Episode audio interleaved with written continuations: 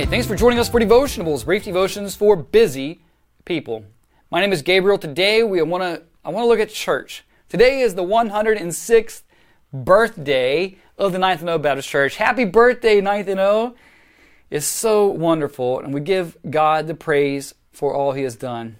And we I hope He gives us 106, 106, 106, and so on and so on more years. I hope we are found faithful. I hope that you have a church that you love. I want us to consider the importance of church in our lives. I feel like uh, we live in a time where church is kind of just relegated as an add on. Maybe we'll get to it, maybe we don't. I mean, you consider faithful. I think now if you go to church 1.8 times a month or something, two times a month. And so I just wanted us to consider uh, why we should love the church and the benefits. Yes, the benefits the Lord gives you when you are part of a church. First, you should love the church because Jesus loves his church. From heaven, he came and sought her to be his holy bride. It's this love that Jesus has for his church that Paul would use as an example, maybe the example par excellence, right? To tell husbands how they ought to live with their own wives, that they should love them. Notice this in Ephesians 5. Verse 25 and following. Husbands, love your wives as Christ loved the church and gave himself up for her, that he might sanctify her, having cleansed her by the washing of the water with the word, so that he might present the church to himself in splendor, without spot or wrinkle or any such thing, that she might be holy and without blemish. Now, you may be thinking, whoa, I've been to a lot of churches that doesn't talk about the church. Well, hey, don't talk about the bride of the Lord Jesus Christ. He has sanctified her. Now, it's a process. We're being sanctified. There is no perfect church this side of heaven.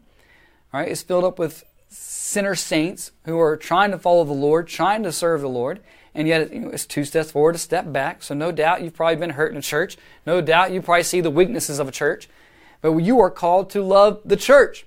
If you are a Christian, uh, you are to be a part of a church. The New Testament knows no idea, there's like no understanding of a, a Lone Ranger Christian. If you're a Christian, you are to be a part of a church and you go to a church. And so I hope you are part of one that you love and that you can serve and that you can pray for. And I can just speak about the, the Ninth and Baptist Church I'm a part of. I love it for a number of reasons. I just had the opportunity to share some of those with uh, one of our Sunday school classes. We call them Bible fellowship groups here. And I, I had a remark that I, I love that this church is a, a, church that is committed to the Word of God. It's committed to truth. That everything that we do from the, the ministry standpoint, it flows out of the Word of God. It is the primary focus, is the Word of God. And so we don't just come up with these, uh, do kind of what we want to do. It's was the Word of God. And so hopefully your church, wherever you are, if you're looking for a church, you need to be part of a church that is, this Word of God is of the utmost priority, the central focus.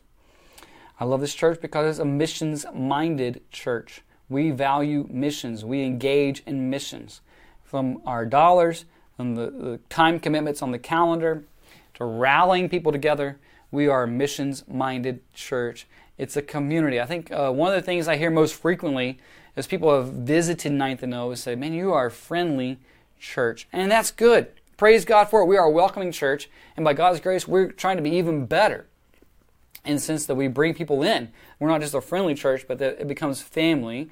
And I think for a great number of many folks at Ninth and O, that is the case. That this has become a family for them, a spiritual family, because you and I, we're members of one body, but we're members. I need you, you need me. And so uh, you love the church, you commit to the church. And we're a better church when we're all here together. Ninth and O, happy birthday. Love you. Do not neglect in the meeting together as the habit of some, but meet together all the more. And I hope that you'll consider that, that you can love the church just in simply being here. Happy birthday.